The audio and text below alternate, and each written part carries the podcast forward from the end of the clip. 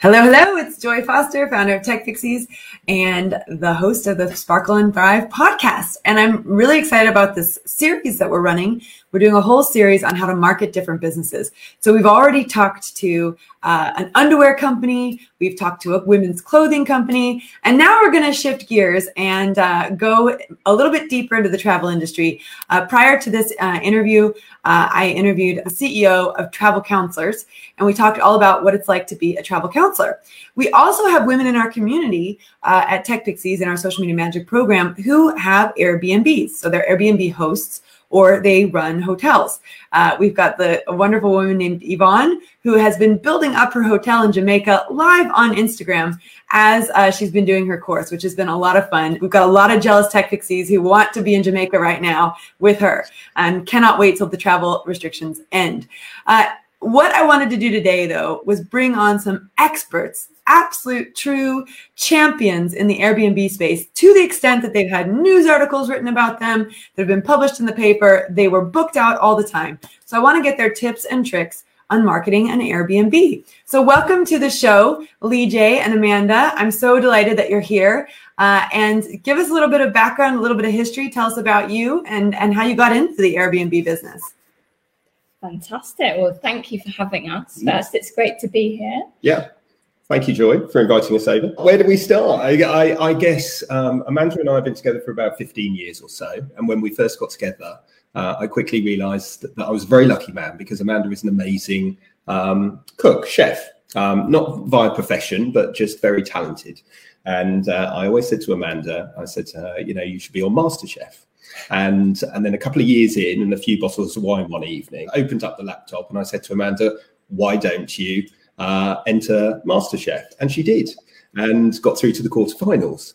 So uh, that sort of that was the start of our. Actually, food is a real passion point, and uh, coupled with going abroad often, uh, or actually not even abroad here in the UK, taking um, cheeky trips to boutique hotels. And um, we realized that actually one day we'd love to run a boutique accommodation business coupled with my sort of jazz hands, front of house, candles and atmos, shall we call it, and Amanda's talent for food. And, and that's really where it all started. We quickly realized we were both passionate about travel, food, hotels, etc. Yeah. And I think just to give a bit of background, both of us come from a marketing background. So we've worked in various different roles in uh, media agencies, media owners, and, and big platforms. EJ worked at Facebook for many years, and I'm sure we'll touch on that because it came in handy when marketing our own uh, business. But um, you talk with, you know, Airbnb, what a brilliant platform. Our first experience of launching on Airbnb was when we had our own flat in Wimbledon, and um, obviously the tennis championship happened every summer. And uh, it was a great opportunity to uh, generate some more revenue. We had a, a, a, spare room and we decided, right, let's rent out our room uh, while the Wimbledon championships were on. So we did that. We did. Uh, and we had some incredible guests, one of whom I think was one of the uh, original kind of leaders at Airbnb. Yes, he was. yes, he was he came to stay and we were like, oh my God, okay, like we need to get, you know, brush our socks up. I'm going to have to do breakfast for him and yeah. make sure the experience is incredible. Um, and he absolutely loved uh, his stay with us and we became really good friends and you you still are in touch with him now yeah. um, but that was our first experience i suppose of hosting people yeah. uh, the art of hospitality and really um, helped us almost just sort of solidify in, in our own minds this is really something we want to do so fast forward a few years later uh, we uh, ended up buying a, a barn in the middle of Herefordshire in the, the Malvern Hills, uh, 9,000 square foot, 12 acres. And we spent about two years renovating it, plotting and planning, you know, what this vision for what would become the bull shed um, and we had lots of fun brainstorming the name, as you can imagine. Yeah, I love that name. So the Bull Shed is what it was called. Yeah. Yeah. We, we nearly, although Amanda skipped a little bit here, uh, depending on how much of the full story you and your uh, uh, We community. like the full story. So there's a few bits and pieces that we, we Amanda seemed to have missed there, such as we spent about a year um, traveling from London to Italy um, almost every single month because we got married in Italy. And we, of course, love Italian food, wine, and weather, and the people. And um, we, we at least a year, we were going to and from um, sort of central Italy over to sort of Tuscany, northern Umbria, traveling the countryside, seeing many, many rusticas um, that we thought actually we'd love to, you know, sort of renovate completely and, and set up over there. Um, after about a year, we kind of came to our senses. I don't think my nerves could have taken it, to be brutally honest with you. So uh, our Italian was coming along, but it still wasn't fluent enough. So we thought, actually, let's try it in the UK. Um, so- Yeah, I think launching your own business is tough enough when you're doing it in a in a market you don't speak the language. I was learning, uh, I was going to classes once a week, but yeah, trying to get your head around the laws and the logistics and sort of quite complex, fairly debatable kind of areas in Italian law. I was a bit like, oh, maybe we should try this in the UK Yeah. first. Well, that's so interesting that you say that because my um, my mom's partner, who's been in my life for you know, I mean, Yeah. nearly two decades now, uh, he did do that forty or fifty years ago. They went and they renovated a Borgo in Italy, so Yeah. at the top of this hill. But they don't. It's it's only private use and it's only for them. Yeah. But just the politics around that was huge. And I had a girlfriend who wanted to go and renovate the, you know, a, a home in Italy, and I just I, I warned her. Let me just say I warned her. Yes, yes, yeah, absolutely. You've got to have nerves of steel for that kind of stuff. Um, you know, there was a lot of grey, shall we say, when we, we, we actually found a beautiful, beautiful property uh, that was scary to look at and, and, and think of the amount of work that needed doing. But um, and we got hugely excited about it. But when we started getting down to the nuts and bolts, there was an awful lot of grey that could have taken us financially into a whole different level of pain, to be honest, that we weren't prepared to go down. So, um, but nevertheless, we came back to yeah, we did as Amanda said. You know, once we'd sort of said actually let's let's give this a go in the UK. Uh, then for us, it was a matter of identifying. Okay, there's there's beautiful properties all over the world, here in the UK and all over the world.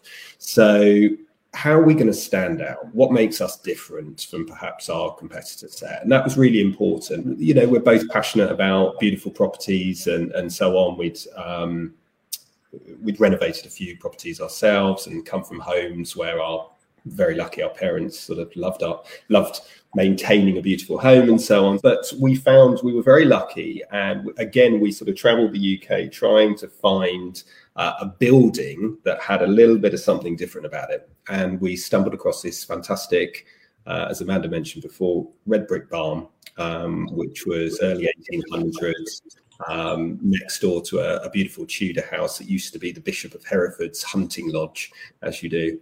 And um, this gigantic barn needed extensive renovation uh, work to it to make it truly habitable and a beautiful property. But it was exceptionally handsome. The, the brickwork itself and everything was very imposing, and it overlooked the Malvern Hills. So I knew when I looked at that, I thought, do you know, it's a it's a bit of a blank, blank canvas. I know what needs to be done here, um, and I knew that that beautiful barn, coupled with Amanda's amazing talent for food uh, and my eye for uh, candles, Atmos, and opening a fantastic bottle of wine for my guests, hopefully would deliver something of uh, Oh, wow there factor. go. yeah. So for those of you who are watching live on on Facebook, we've got actually the montage of images uh, showing. But you're right; it is absolutely stunning, um, and, and it's just incredible. So tell us how you were able to turn this into something that people could stay in and rent from, and actually how you started really getting recognized for what you were doing. So I suppose obviously the first thing was getting the property um, kind of where we wanted it to be, and, and that was very much your kind Yes. of vision, I suppose. So as as I said before, we spent two years renovating, um, and we started we started small. So we kind of renovated one section of the barn, which enabled us to have two bedrooms to start with that we could start um, marketing. Uh, and renting out um, to our guests. And we initially did that through Airbnb, I think. But I suppose before all of that, we did so much to kind of set the vision, the brand, what was the kind of ethos that we wanted to portray, what was the experience that we wanted our guests to have. And all of that was, I suppose, a catalyst of ideas that we'd had for so many years as we, we built towards this vision and dream. The, the bit we didn't mention in our story was a week after we moved into the barn, I found out I was pregnant. Yes, yes. so it was like a classic episode of, you know, um, grand designs. It was just like, okay, here we go. You know, just about to embark on a big renovation project and take on the biggest things of our lives. Yeah. So um, I actually spent most of my maternity leave because while we were doing this project, this was our side hustle. We still had full time jobs uh, in London. So we were commuting to London four days a week, coming back to the barn at the weekends, overseeing the renovations. Wow. It was actually only when I went off on mat leave, I was like, right, I need to build a website, get our social media up and running, get a logo, build a sign, write. all the, It's just like, I just kind of went into crazy overdrive in terms of getting our proposition ready because I knew that we wanted to open, um, yeah, sort of pretty soon um, uh, after that period. So yeah, so at the start was yeah, kind of building our brand and identity. And actually, this is where social media came into its own and using our own network. So uh, we, I remember we posted a, a post to go right. We need someone to help us build a logo because it was like that's where we started. We had the name, we had the vision. Right, we're not graphic designers. Let's build a logo. So we reached out, and a friend's a friend of a friend's my husband. boss, actually. Yeah, Yeah, your my- old boss. My old boss at Virgin Radio, her, her, her husband Lee, um, said, "Yeah, you know, I do all this all the time. I'd, I'd be more than happy to uh, do a logo for you and so on." And and Amanda had already pulled together sort of what she wanted, more or less, which was fab. And then Lee just sort of made it come to come to light. Yeah, did all the, the kind of technical stuff that you know would have taken me ages to do on my own. And Um, which which social media network did you end up going with first? to be honest with you, rather than going for one, um, we went for Facebook and Instagram at the same time. Yeah. Um, because to be brutally honest with you, um, most people use both, but they just use them slightly differently. And and so And now we got to remind the viewers that you actually are a Facebook. You were a Uh, Facebook employee. yeah, I, I don't want to sound like I'm selling Facebook and No, the, well, uh, we love, I mean, we love Facebook here at TechPixies. Yeah. So, you know, Yeah. the Tech, TechPixies has been built on Facebook quite literally. So, Yeah. uh, Yeah, I'm yeah. not, I'm not an anti-Facebook person. Um, but what I, and I know it's a little bit like being a banker, right? You got to be like, I work for Facebook, but, um, And good So- news, I don't anymore, so I can be fairly free in my speech. But um, but in the grand scheme of things, and I, I, I always, I, in fact, I've got dear friends at this moment in time over in Levi, um, and they've built a, fantastic boutique um, B and B, so so that uh, guests can come and stay in the Northern Lights and so on, uh, and watch the Northern Lights. And oh, uh, I want to hear about that too. yeah, really good. But I was I was saying to Paul and Aggie, his other half, just the other week, I said, if you can design, you know, Instagram's obviously a beautiful, beautiful platform. So if you can design your photos and your posts for Instagram, and of course it's so easy to share it then across to your Facebook page as well, you'll capture everybody in the grand scheme of things. Design for design for Instagram, and it will stand out beautifully on Facebook. So Mm. do that, um, that that without question is the way forward. But when we were trying to uh, achieve guests to our B&B in those early stages, it was as much about Facebook, Instagram, and of course Airbnb, and making sure that our Mm. profile on Airbnb, and particularly in the early days for the rooms. In fact, I think we didn't even have a website in those early, very, very early days. Because as Amanda said, you know, I think had we had Leo, or we were just about to have Leo, and Amanda was juggling things and so on. So it was a matter of Airbnb can be our test. We'll pop a Facebook and Instagram page up and running, and we'll get to the website as soon as possible, which Amanda did amazingly whilst looking after Leo as well. I think, wasn't it? But But yeah, that, I think that's an important point, though, for a lot of people to know that in today's world of technology, you can start on social media and yeah. then you can leverage already existing platforms like Airbnb to you know to test out the idea without having to go all the way to creating your own website. Yeah, our website came later. We used Airbnb, as Lee said, Facebook, TripAdvisor. We set up you know a page on that. We really wanted to kind of capture our guests' experience in those early days. We knew that having yeah having good kind of reviews um, and those testimonials was really important. Um, yeah, as important to be honest with you, you know, and and you say early days actually just throughout the whole lot. We were very lucky that we have five out of five star reviews for every single guest that ever stayed there. And actually, in the in, then a couple of years on, as people like the Sunday Times then started to discover us, um, in addition coming and doing their own research, of course, as you would expect, they it was so important for them to look at those reviews and sort of say, look, your your guests are wax lyrical about you and what you're producing here, and so therefore we have confidence in putting you in the top hundred hotels in the country or top be the best B and B in the country as we got accoladed further down mm. the, well that, this is a great point because a lot of people would love to know the tips and tricks to getting five star reviews. I mean it sounds like a huge part of your strategy was having a really clear vision for what you wanted and then just over delivering in terms of the quality and the experience that they had. I, is that what it boiled down to, or was there another um, another? Are there some other tips and tricks you can tell us to getting a five star review?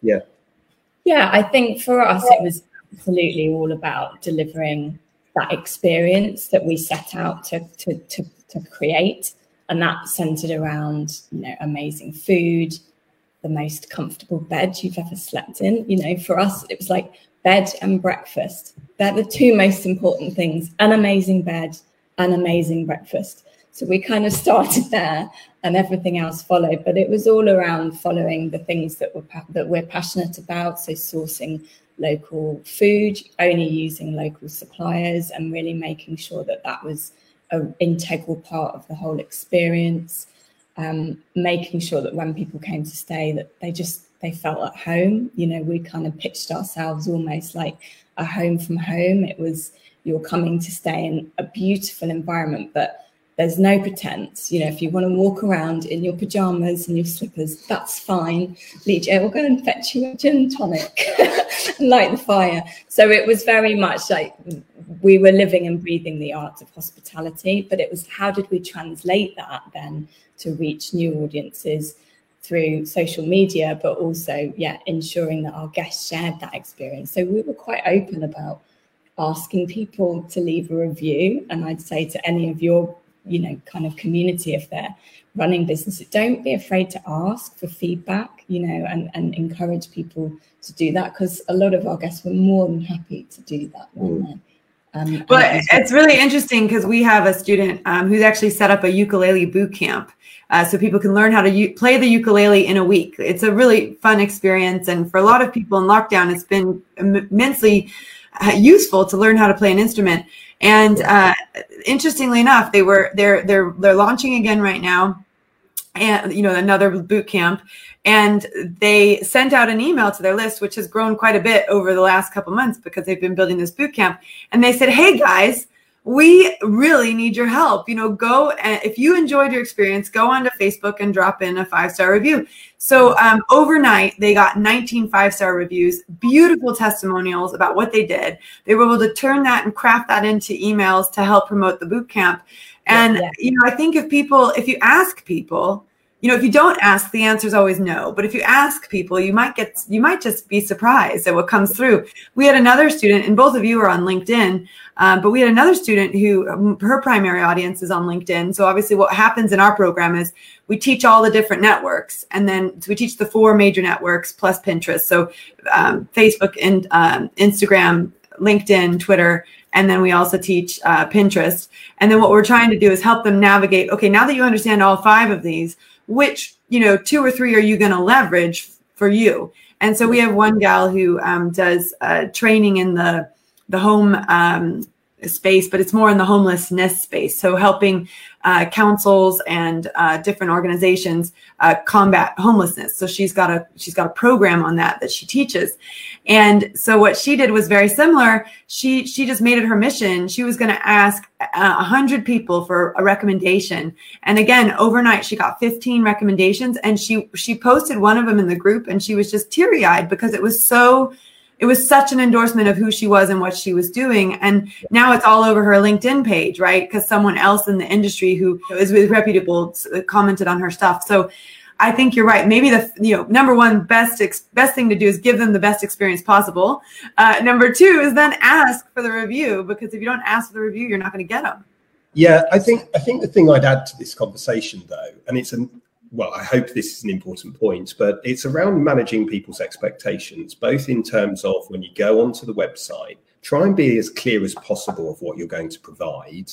And equally, then at the start of that journey, make sure they're again clear what you're just about to provide them with. Because, and, and, and I'll bring that to life a little bit. So, the barn that we had created was also our home. It was our home in the week, the full extent of the barn, and then predominantly we ran the bull shed on a Friday, Saturday night, sometimes on a Thursday, depending. So it was a, a two or three night a week sort of stay. And people could either book out the whole of the barn that would accommodate 10, 12 people, or they could book room by room. Now, we ran those. If they booked out the whole of the barn, we would operate, I'd often refer it to a bit like a ski chalet. So we're around, we own the barn. And in fact, that's an important point as well, because it's an owner run property. And if you make sure that people are really clear about that, they realize they haven't just kind of taken the whole rental and they can just go wild and wreck the place or, uh, you know, all those kind of things. We are going to come in. We have to come in and do your breakfast for you. We might, you know, we've got our team that will come and clean the rooms. We're going to be coming and doing the fire. Now, if you first of all, make sure they know that upon booking, then you're managing expectations from the get go. Because there could have been many, many different times where people are like, whoa, the owners keep coming through, don't they? You know, I thought we'd rented the whole house and, um, you know, we, were, we, we, can't exactly go wild with the, the, the, Sambuca shots, can we, with the owner coming through, you know? So, so, and, and that therefore could have led to a really awkward, you know, you think that you've delivered the experience but the communication is really, really key. And I mean, at the start of it, uh, and again, particularly for the whole house hires, which obviously is a, it was a good amount of money for us. It was uh, uh, uh, they everybody got amazing value out of it. Amanda often would do a, a feasting night and so on, um, uh, and it was a fantastic environment. But if you I kind of always everybody would arrive, I'd give them a glass of wine, and then I kind of do a house tour to make sure they knew what the rules of the house were, you know, um, and that way they could see as well how much personal sort of um, pride had gone into creating the environment. So they were actually that much more careful about our property and what we were going to do. And in fact, they loved it. And back to Amanda's point before, they kind of felt like they were um, and we made them welcome. Don't get me wrong; it wasn't like we were housemasters all of a sudden. But um, they, everybody had a great time. They were always wax lyrical. They, a lot of people left like feeling they'd made friends. Um, the other art, of course, in hospitality is knowing those people that you think you can have a good chat with, and actually those that frankly just come for a good break. So they were and particularly with somebody like myself who's quite an extrovert you know i've uh, i've learned over the years knowing when i think nine and a half times out of ten knowing when to give people that kind of pieces of insight or chat or um, or back off. And, and again all those things are, are quite important. That's so interesting. I i hadn't even really thought about that side of it. We've only a couple times we rented our house out um you know, like when we've gone on holiday, we just felt safer having someone in the house. Yeah. And yeah, we've had mixed um mixed experiences, you know, and I think you're right, that expectation. And you know, one of the things that we did change on our Airbnb listing was this is a family home. Like when we're when we're not when you're when we're on holiday, you're moving into our family home. So you know, expect photos and expect books and expect toys. Yeah. Um, you know, and we you know we cleaned it up as much as we could, but we had um and we did say on uh, we did say on one of the things we and actually I then uh, updated it. I said you know no not suitable for infants or yeah. toddlers because we have older children. but it was really interesting because I had said that I said it wasn't suitable for toddlers or for children or for babies, and you know this these two couples came with their ba- their brand new babies for a New Year's Eve, and um, suddenly I got all these messages going like, "You didn't dust underneath the bed, and you didn't dust behind the bed," and I'm like who dusts under the bed and who dusts behind the bed? And they're like, well, infants. And I'm like, there, there shouldn't be an infant there. like, yeah, this, yeah. this, isn't an infant house. You do have to second guess, I think. Uh, and we were much the same because ours was at quite a vast open barn with a number of places that technically were not really suitable for a, a, a child. So again, yeah, we had to take that decision quite early on and work out who your audience, who's going to have the most appropriate time here really and who's going to enjoy the space who's going to enjoy the environment. And so if we were if we were renting out room by room actually we would say absolutely no children at all because you know you may have one couple that hasn't got children who are coming for a relaxing break and doesn't really want as much as our property was we were lucky it it's eight and a half thousand square foot so it's a large property um, you know at the same time we had a massive lounge where it would be cavernous and uh, you know the echoing sound. So if you had a three four five year old running around you've got this lovely couple that are trying to chill out and then you've got another family over here. They're going to have two different experiences of what we were trying to provide there. Mm-hmm. so um, we had to make a call very early on. Unless you're taking the whole barn there's absolutely no children allowed into um, the barn. Yeah. so understanding your audience i think that's a key and- thing. yeah, and I guess building on that whole understanding your audience, when we set up, set up and launched, I think we had in our minds an idea of who our audience and our guests would be, and actually it evolved over time. And this is again where Facebook sort of came into its own from a marketing perspective. Is we were getting a lot of inquiries for whole house rentals. We didn't really we hadn't really thought about that as being a key market for us. We, we'd always sort of envisaged it being more room by room, B and B um, kind of accommodation. Um, but we quickly realised actually this private hire um, and accommodating groups, often who were coming to celebrate a birthday. And so we quickly honed in on kind of don't want the 30, 40th birthdays because they kind of crash the place. But actually, we've had some lovely guests who are kind of celebrating their 50th or their 60th.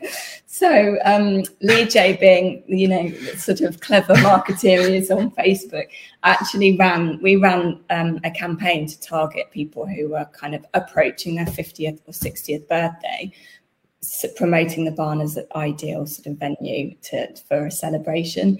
And actually, that campaign generated a shed loads of bookings for us. That's amazing. Okay, so now we got to go into this. We got to go into this campaign because I know this is going to be great. So I love this uh, the the idea of the parties. Uh, you know, and I know what you mean with the thirty and the forties. Uh, we we actually rented a, an Airbnb for my 40th because uh, I was doing the Ironman in Wales, and so I did tell them it is for my 40th birthday, but I'm doing the Ironman, so there's not going to be any partying. yeah, that's good. that's yeah. a good point. I mean, to be fair, we also thought to ourselves, well, we don't want hen do's and we don't want stag do's, but yeah. actually, we did take a couple of um, hen do's and we and particularly in the earlier days and actually they were lovely lovely lovely girls. We didn't take any stag do's. I didn't want that. So, but we had the hen do's. Yeah. uh, a couple and they, and they were great. And amanda sort of says the 40th we definitely had a 40th or two there. Um, well but, tell us about this campaign for the 50s and 60s I, yeah i think i think what amanda sort of said there is that it's is very true. So we had identified that our property was that we had the ability to close a few doors and section it off. And, and so it was still one big property, but we had the ability to give people a little bit more privacy of having a section of the property. And that enabled us to sort of say, hey, look, it's a, if it's a special occasion, and obviously as Amanda says, 40th, 50th, 60th, 70th um, are special occasions. Come and take the barn, you know, you and you and nine of your friends um, or your members of family. And so through the use of Facebook, Instagram targeting, um, I started to land our content to 39 year olds, 49 year olds, 59 year olds, or actually, I think if I remember correctly, there's have you got a friend that's or friend or family member upcoming that's 39 49 59 and so we would then think okay let's take some beautiful photos of the table laid out um, for dinner. for dinner for one of the feasting menus that amanda can do. Or, or just use some of the existing materials that we had. You know this is a great place to um, celebrate that big birthday event and it worked superbly. It was a fantastic way of bringing in bookings to be British. And were, uh, was it basically a conversion ad where you were collecting email addresses and then? Uh, yes, is the answer. Go onto the website and then sort of take a booking. Yes. Um, equally, though, what was quite interesting um, is often you'd have you'd get into the conversation when people would arrive and they'd say, Yeah, I don't, I don't know how we um, really found your place. I think it was on Facebook or something along those lines, because clearly somebody had gone onto the website and then given us a call and, and taken the booking. Um, yeah. So sometimes people just don't realize where they've discovered you.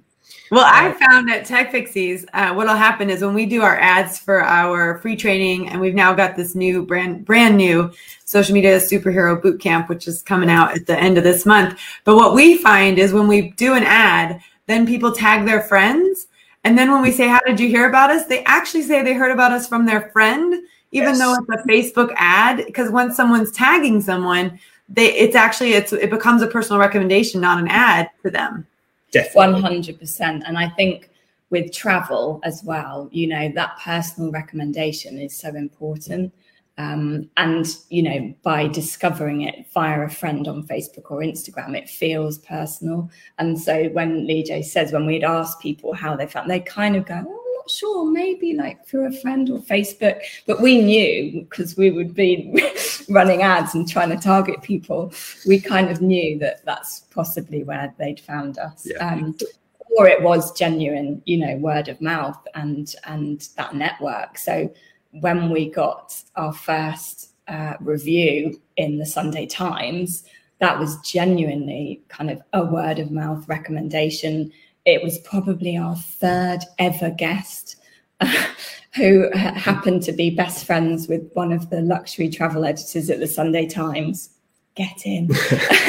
and she said, You've got to go and you know check out this place. It's amazing. And you know, and that was that was phenomenal for us, obviously, to get that recognition and coverage, yeah. such a prestigious kind of publication, national publication. And of course, we went to town in promoting that you know, across all of our social media. And again, social channels. media, yeah, boosting it out to those people that like booting. Well, that was my that's my question. So, did you create a like? Did you take posts and then boost them? I mean, you're you're part of the face. You were part of the Facebook, yeah. you know, employee community. So, yeah. did you boost them or did you create a custom conversion? Um, well, a little bit of both, if I'm brutally honest. So often I'd, I'd, I'd identified that I'd like um, people that enjoy boutique hotels, maybe people that travel often in a certain age demographic, um, within a certain distance of us in the Malvern Hills. Um, because you, you often found that people were prepared to travel three or maximum, say, four hours. Much more than that, it's a bit of a long shot, if I'm brutally honest. So I sort of looked at that from an awareness perspective, but often even those awareness ads of just boosting content would result in some kind of um, somebody giving us a call or actually going onto the website and converting. Um, but yes, I also took advantage of the outcome led um, bidding system that the good old Facebook has, which is obviously converting um, yeah, we, we, yeah. So for those of you who aren't familiar with Facebook ads, uh, part of our program we have a Facebook ads workshop, which is run by our Facebook ads manager, and she clarifies a bit of the difference between boosting and custom conversions, and then sales. You know, sales conversions, because there are there are nuances, right? You know, um, boosting can work, but also you don't necessarily know that the result is directly tied back to the ad, even though you can look at the analytics and kind of tell. And of course, with all the iOS changes, that's going to be interesting to be able to track track the conversions, etc. Um, yeah. So, uh, but but what I'm what I'm also curious about is the kind of budget you use. I love the I love your recommendation in terms of the local area. Obviously, if you're in a in a destination like Italy, you would have had a different strategy because you would have been targeting people in the UK that would have wanted to travel to Italy probably or even outside of the UK. But so maybe touch on that how you might have marketed the Italian property if you'd gone that way. Yeah. But also I think just touch on the budget? Uh, were you feeding Facebook regularly with the ads, or were you kind of on and off with them? A little bit hit and miss, to be brutally honest with you. It depended upon how many bookings that we had got, how much visibility and so on. I mean, we were very lucky, particularly in the latter days, where we almost had six months ahead of ourselves of bookings. Absolutely chocker. So um, I didn't necessarily need to, but actually now and again, I perhaps would spend 25 pound here or 50 pound there um, just boosting just to keep a little bit of awareness out so that you could keep the um, the machine the beast um, sort of going so to speak um, yeah um, because obviously everybody that runs any kind of accommodation business if you can get at least six months worth of visibility on your guests then even better. Um, i think my advice would be here is to you first of all have to work out what what feels like a good amount for you. So if I get a whole house booking, um, and let's say it's two and a half thousand pounds for a weekend, then obviously I need to work out do I mind spending two, every 250 pounds? I'm making these up, but 250 pounds for every 250 pound I spend on Facebook and Instagram, do I get one two and a half thousand pound booking? So a 10% uh, there. If that feels okay to me, then I've got good return on my investment on those platforms.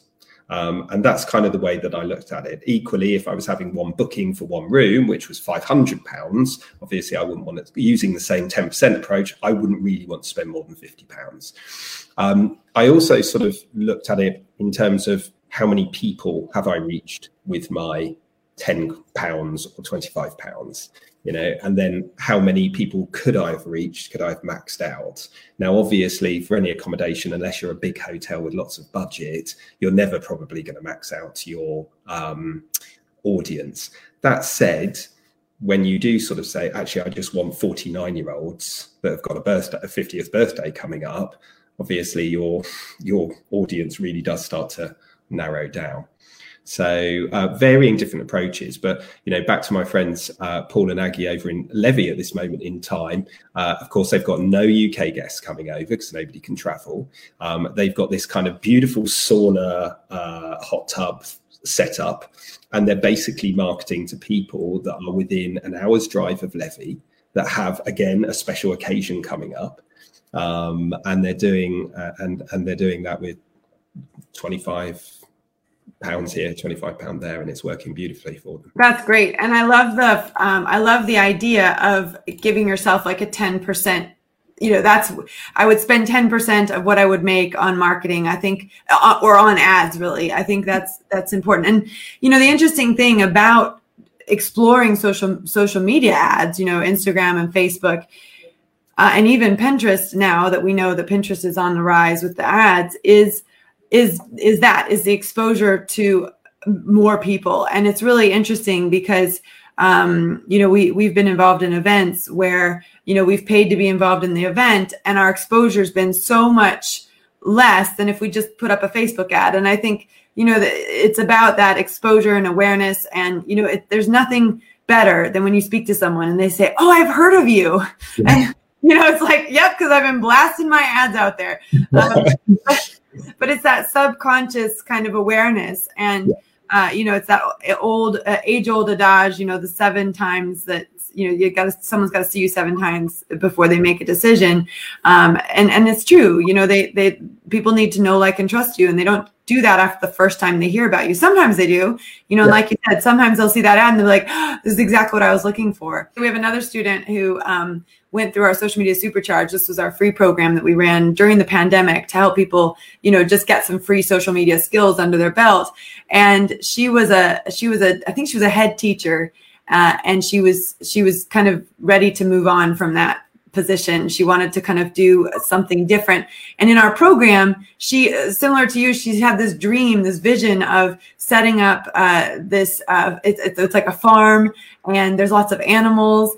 And anyway, I spoke to her recently and she's got about 20 or 30 animals now, you know, between llamas and horses and you know she's doing rescue horses and now she's doing animal therapy and she's got you know she's got miniature goats and she's got you know cats and she's got chickens and the chickens are right outside the camping pods and and they you know they they they lay your egg that you then eat that morning for breakfast. It's like the best egg you've ever had So, you know, these experience, that's what it is, right? It's an experience. And if you can provide a wonderful experience for people, um, but, but what she did was she did the same thing you guys did. She put up a, uh, she, she took some of her best social media posts on Instagram and then put a little boost, bit of boosting money behind it. And she said she got bookings, you know, just straight from the, just straight from the boosting and awareness ads. Yeah, mm. I, I, agree. I think there's there's a couple of other things that we perhaps haven't t- touched on, and, and, there's a gift that I will give to your listeners. Um, you know, you, we're all kind of experts because we've got the good old mobile phone, right?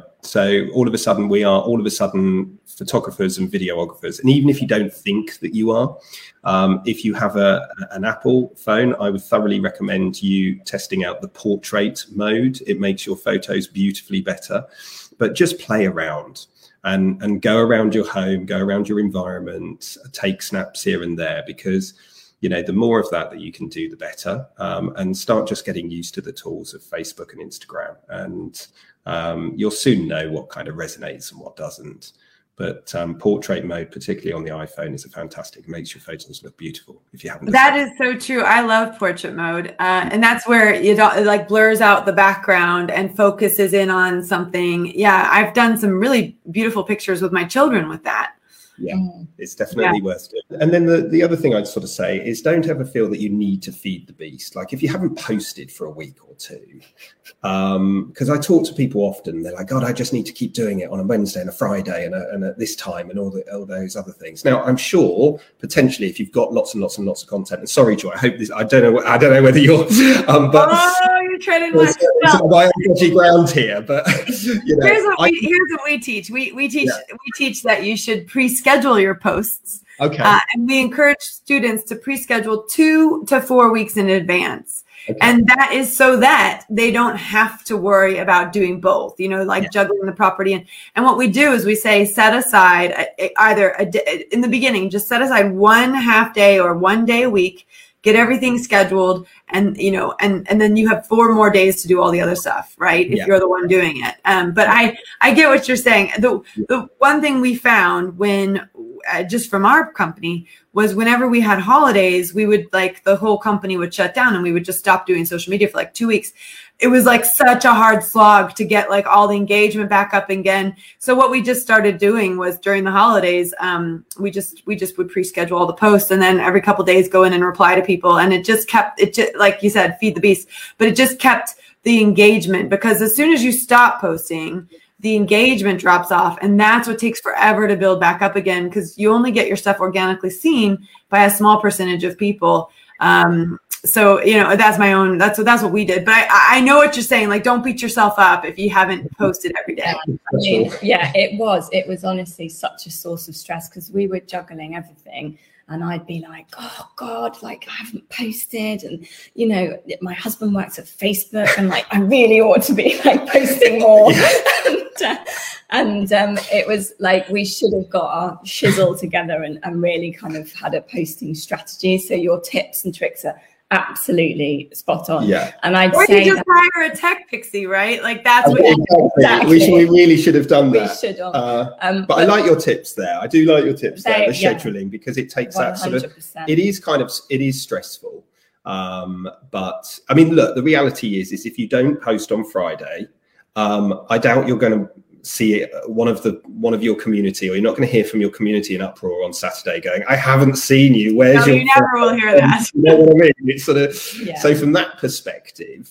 Um, please don't anybody kind of beat yourselves up about it. I think more considered, less is more, more impactful. Really think about your time. We've all only got 24 hours in one day, right? I mean, it may change in my son's lifetime. I don't know um, with all the technology and, and so on, but time is precious. So just use it wisely in the most wise way uh, possible. And I would sort of advocate that uh, because yeah. these can become very stressful mm-hmm. and take your hints and tips and you're talking there about things like pixel and boosting and, and so on and if you can take some of that to make actually what you're doing is this the best use of your time to bring in new customers or guests call them what you will um, in the right way yeah.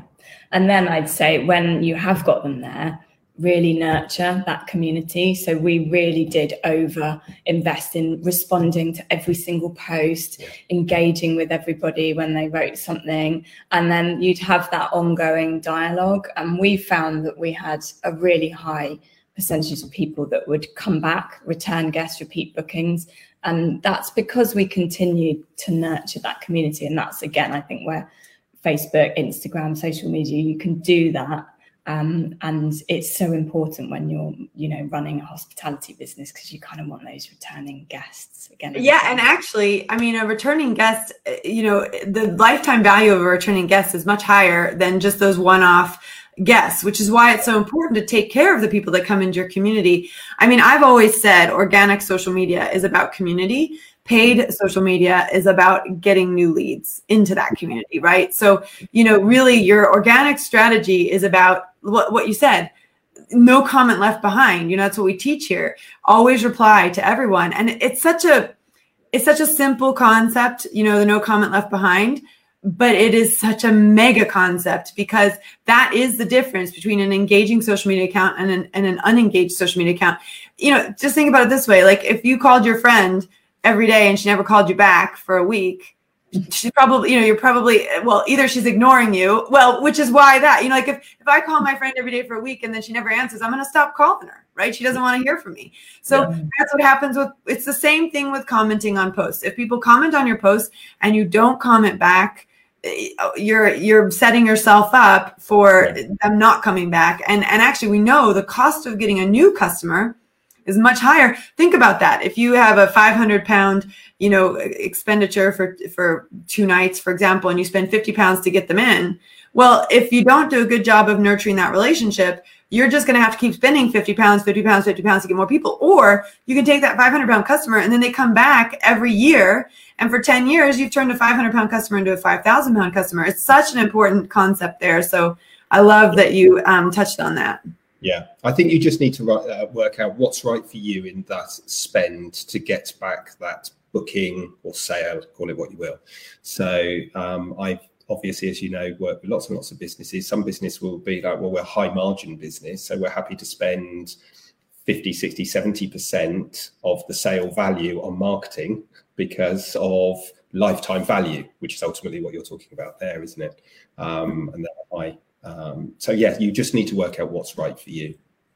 No, I think you're. I think you're right on that. Well, I've taken a lot of your time. Um, obviously, right. we've not talked a lot about the pandemic. Uh, you guys ended up making a decision for a lifestyle change for your family, uh, and and so you're you're no longer running this. Um, but of course, you're connected to people in the industry. How have your friends uh, managed the pandemic? And do you have any tips for people who are going to be coming out of, you know, they've been on this holding pattern for a year waiting for people to be able to use their Airbnbs? What tips do you have for them? Um, yeah, hundred percent. So, so I'm consulting and working with lots of brands in the hospitality space, and it's been a brutal year for them. Really, really tough um, I'd say, you know, what I have been saying, continue to nurture your community. You know, when you can open again, they will come back, but they need to know you're still there. Um, so don't stop. And I think, you know, a lot of brands have been brilliant at sort of thinking about how they can still connect with their consumers, whether that's kind of offering virtual events, um, just continuing to post and engage, share pictures so that people are dreaming right now about going away and, and having a break. So, posting imagery about what they can get to when we can get there is still really really powerful. And when that you know they're able to book you want to make sure that you're front of mind. Um, and then yeah i think it's uh, you know now more than ever just yeah nurturing that community understanding who your audience are being ready with open arms when they can come back mm. don't know whether you've got any uh, yeah i think I, I, think I'd just add stay as positive as you can um, we're all coming out the other side of this and i i truly believe this last 12 months every individual has probably had a a, a lot of time to reflect and sort of think okay be more purposeful in life and appreciative. And I think the hospitality, the food sector, uh, people will appreciate those experiences more. So there's definitely and we're seeing it already, of course, in the news. There's definitely the desire to go out to the restaurants, to go and stay at places. Um, so, right at this moment in time, as Amanda says, think about your proposition, refine it whilst you haven't got anybody there. Because trust me, by the time the doors start opening, you you're not going to have a second yeah. um, post as much as you can, can and keep connected. Now that's a um, great point. Maybe now is a really good time to get your pre-scheduled strategy off of the ground so that when you're flooded with customers, because we all want to go on holiday desperately, that you're um, you've got the you've got that running in the background already. Because uh, one of the tips that one of our social media coaches um, sophie bradley gives she's one of our instagram coaches she always gives the uh, the tip that you should stockpile your images. So you know don't take a picture just for the purpose of social media at that moment but actually take photos all the time as you're going around. Number one you'll become a better photographer uh, but number two, you then have a stock of photos from all year round that you can tap into. No one knows that it was last year's photo, not this year's photo. As long as there's snow on the ground, you know it's winter, or as long as there's a, a flower coming out, it's spring. So you have the opportunity there to to kind of reuse imagery. And if you're taking it all the time, that also gives you a stockpile of images to use later. And I, I I've always loved that tip. It's Definitely. great, great advice. Great yeah, advice. it's a great opportunity now just to kind of get your house in order, get all of that stuff that you don't normally get to do done. You know, as you say, capturing more content, scheduling posts, testing other platforms that you may not have had an opportunity to have a play around with. You know, well, Rosalind here says she wants to go on holiday. I think we're making everybody jealous right now. yeah. yeah. So how about that? I'd love to know. So where are you guys going to go on your first uh, holiday? With it? Are you going to try and go out of the UK? Are you going to try and stay within the UK? Yeah, well, we had we had somewhere booked for St Ives um, that I think I was probably a little bit keen for. Uh, that uh, you know, back end of um, yeah, back end. But, but funnily enough, if we can get away in July, we're actually going to Italy, we're back, back to where it all began, the yeah. dream, where we were first inspired. Because I think throughout this whole journey, I think we all are in need of that inspiration again. And so, yeah, hopefully, if we can get there, we're going to go back to Italy. Yeah, we're, we're desperately trying to do the same thing. I haven't seen my parents in two years. Mm. So, because uh, because I was in America, the last time I was in America was the end of 2000 well, it was like the autumn of 2019. So, you know, by the time this autumn rolls around, it'll be two full years, which I've never gone that long. I don't think, I think prior to this lockdown, I had gone eight months without seeing my parents. And that was when I was an exchange student in France when I was 15 years old. So, you know, just to, to go that long without seeing your family is, is huge. And I know a lot of people in the UK are, have had to go without seeing their family and they can drive to their parents' houses. And I, you know, I can't, you know, get on a plane. So, it's the same mm-hmm. no matter where you are, but uh, we're trying to do the same thing because uh, we want we want to we're trying to meet in Italy. That's what we're that's what we're hoping for. But of course, my husband's a huge fan of staycations, and very often when when I've had visa issues, we've been kind of uh, we've had to stay here, and we've gone and visited Scotland and Wales, and uh, you know we've uh, yet to do um, Northern Ireland or Ireland, but uh, we've you know we've really been able to explore Cornwall as well, and you know, and the New Forest and um, the Yorkshire Dales, and you know, there's so much to explore in the UK. It's so beautiful here. Yeah, and, that, totally. and, that, and that and that's absolutely true. I think this is a great opportunity for us all to really embrace the environment and the country that we live in. To be honest, I think that is a huge positive. Uh, and, uh, and and even listening to you talk there, you'll be more appreciative when we do get the opportunity to do that. So you know, the anybody that's running their own accommodation mm-hmm. business or um, food business, um, restaurant, pub, whatever, you know, people are going to be really embrace, I think, and, and grateful for um, creating those memories again. Well, here's hoping we all get our vaccines soon. I'm not quite old enough, and I doubt you guys are either, but we're going to get there eventually. um, Rosemary says, Great to hear your story. Uh, I want to thank you both very much for your time today and all of your tips and advice. You've been very generous talking about your story, the ups, the downs, the, the good stuff, the bad stuff, but really what you've touched on, uh, more importantly than anything, is vision, knowing your customer, over delivering, providing a great service. Don't forget to ask for recommendations because that creates repeat customers. And you know and then also just i love this concept of just creating a beautiful space you know and you can see that you guys have carried that into your own personal life but creating a beautiful space that gives people that that break that they want um, and and knowing you know knowing who that person is. And also you gave us some great tips as well on social media you know no comment left behind which reiterates what we do. We've had a great discussion about pre-scheduling and also about boosting and awareness ads to just get the word out there about what you're doing. And i loved your tip around keeping it local especially for the uk um, audience because that's people will drive you know three to four hours to get there. So thank you so much. That was a that was a, t- a tip filled podcast. And i know we've got i mean golly they there we have some TechPixies who have been waiting for this interview for a long time. I know i'm going to get a lot of positive feedback about this. So um, thank you so so much. I've loved it. It's yeah. been great. Thank very, you so very much. very kind. And, uh, and you know anybody feel free to connect with us on LinkedIn. Yeah, um, really happy to help. Any tips, get in touch with us. We're on LinkedIn. Um, so Lee Jay and Amanda Burningham, you can find them on LinkedIn and connect with them. Uh, and again, thanks so much for your time. I appreciate it. Our pleasure. Thanks, it's great to great to see you. Take care. Bye.